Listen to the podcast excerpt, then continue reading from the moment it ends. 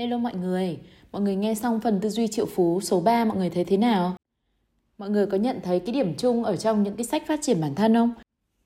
Đó là họ nhắc đến luật hấp dẫn.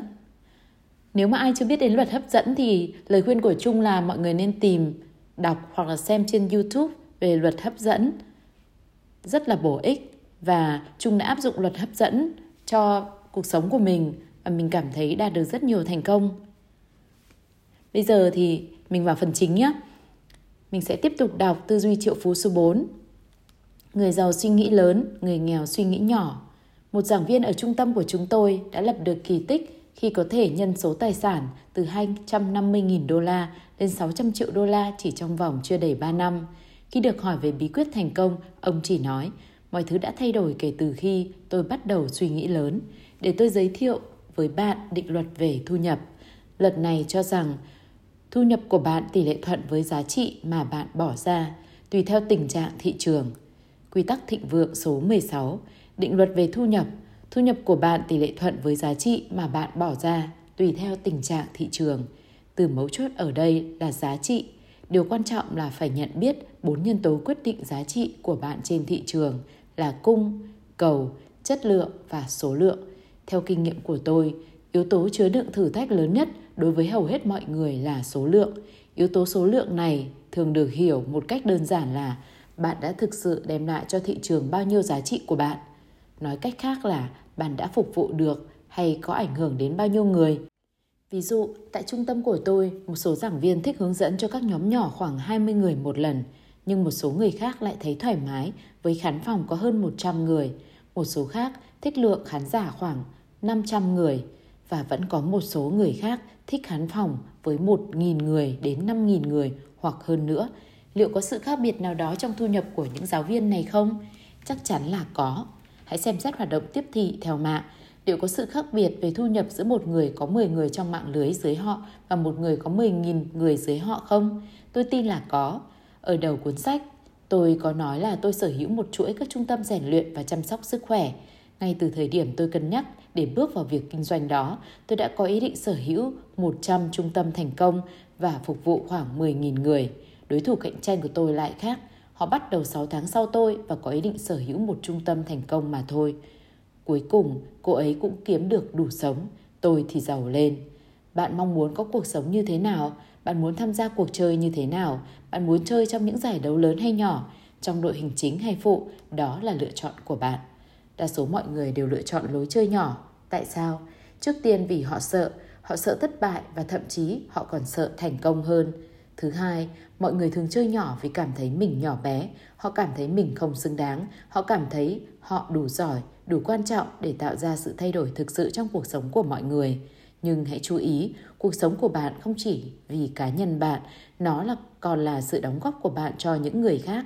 Nó bao hàm việc bạn sống thực với sứ mệnh của mình và lý do mà bạn hiện diện trên trái đất này tại thời điểm này vì sự đóng góp của bạn vào thế giới này.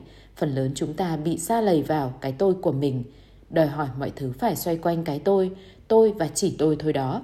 Nhưng nếu bạn muốn trở nên giàu có, theo nghĩa tích cực của từ này thì cuộc sống của bạn không thể chỉ vì bạn, nó phải vì cả việc bổ sung giá trị của bạn vào cuộc sống của người khác. Một trong những nhà phát minh, nhà triết học vĩ đại nhất của mọi thời đại, Buckminster Fuller đã nói, mục đích cuộc sống của chúng ta là bổ sung giá trị cho con người ở thế hệ này và những thế hệ mai sau.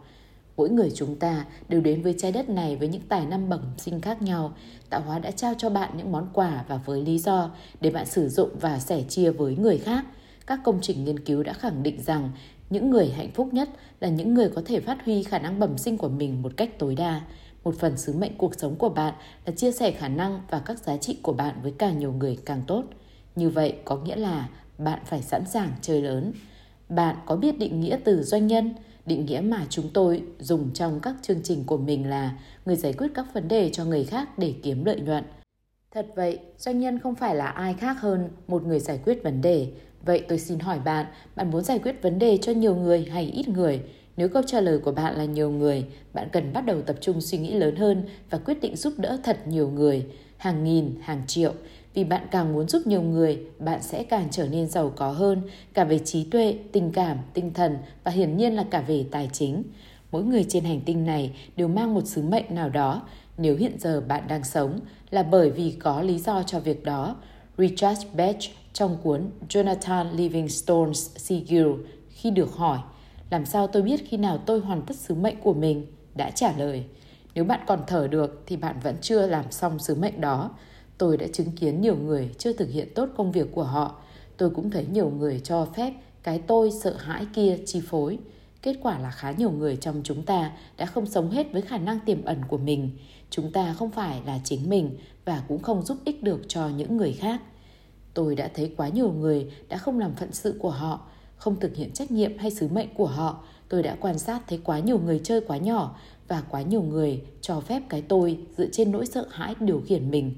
Kết quả là quá nhiều người trong chúng ta không sống và phát huy hết tài năng của mình cả cho bản thân cũng như đóng góp cho người khác tất cả dẫn đến câu hỏi này, nhưng nếu bạn không là bạn thì bạn là ai mọi người đều có những mục đích sống riêng có thể bạn là một nhà đầu tư bất động sản chuyên mua và cho thuê bất động sản để kiếm tiền bằng tiền thuê nhà hay sự gia tăng giá trị bất động sản.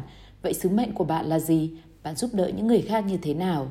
Đấy là cơ hội tốt để bạn gia tăng giá trị cho cộng đồng của bạn thông qua việc giúp các gia đình tìm được nhà ở phù hợp với khả năng kinh tế của họ mà lẽ ra họ đã không thể tìm được. Bây giờ câu hỏi đặt ra là bạn có thể giúp được bao nhiêu người và bao nhiêu gia đình? Bạn có sẵn lòng giúp 10 thay vì chỉ giúp một, 20 thay vì chỉ 10, giúp 100 thay vì chỉ giúp 20 người? Khái niệm chơi lớn mà tôi muốn nói là như vậy. Trong cuốn sách Trở lại với tình yêu, A Return to Love, tác giả Marianne Williamson đã mô tả Bạn là con của trời đất, nếu bạn sống hẹp hòi thì bạn sẽ không thể phụng sự thế giới, không phải là sáng suốt nếu bạn co lại và làm người khác cảm thấy không yên ổn bên bạn. Tất cả chúng ta đều có sứ mệnh phải tỏa sáng như trẻ thơ vậy. Chúng ta sinh ra để tỏa sáng. Nguồn sáng đó không chỉ tồn tại ở một số người trong chúng ta mà trong tất cả mọi người. Và khi chúng ta để cho chính mình được tỏa sáng thì trong vô thức chúng ta đã kêu gọi người khác làm điều tương tự. Khi chúng ta tự do thoát khỏi nỗi sợ của mình, sự hiện diện của chúng ta tự khắc làm người khác tự do. Thế giới không cần những người suy nghĩ hạn hẹp, đã đến lúc phải thôi trốn tránh và bước ra ánh sáng, đã đến lúc ngừng đòi hỏi và bắt đầu dẫn dắt, đã đến lúc bắt đầu chia sẻ những món quà mà cuộc đời này ban tặng cho bạn thay vì cứ khư khư ôm lấy chúng hay vờ như chúng không hề tồn tại. Đã đến lúc bạn bắt đầu chơi trò chơi cuộc đời theo cách lớn. Suy cho cùng, tư duy hạn hẹp và kiểu hành động nhỏ nhen chỉ dẫn đến sự túng thiếu và không toại nguyện. Suy nghĩ lớn và hành động lớn sẽ mang lại cả tiền tài lẫn ý nghĩa cuộc sống, quyền lựa chọn là của bạn. Tuyên bố, bạn hãy đặt tay lên ngực và nói, tôi suy nghĩ lớn, tôi chọn giúp đỡ hàng vạn người. Rồi bạn đặt tay lên chán và nói, tôi có tư duy triệu phú. Những hành động của tư duy triệu phú. Một, hãy viết ra những điều mà bạn tin là tài năng bẩm sinh của mình. Đây là những việc, những lĩnh vực mà bạn giỏi một cách tự nhiên, Ngoài ra, hãy viết cách thức và nơi trốn mà bạn có thể sử dụng tối đa những khả năng đó vào cuộc sống của bạn, đặc biệt trong công việc và cộng đồng của bạn. 2. Hãy viết ra hay trao đổi với bạn bè về cách thức bạn có thể áp dụng để giải quyết các vấn đề cho số nhiều người gấp 10 lần số người hiện nay trong công việc của bạn. Hãy đưa ra ít nhất 3 chiến lược khác nhau, hãy suy nghĩ cách dùng công cụ kiểu đòn bẩy. Hết tư duy triệu phú số 4.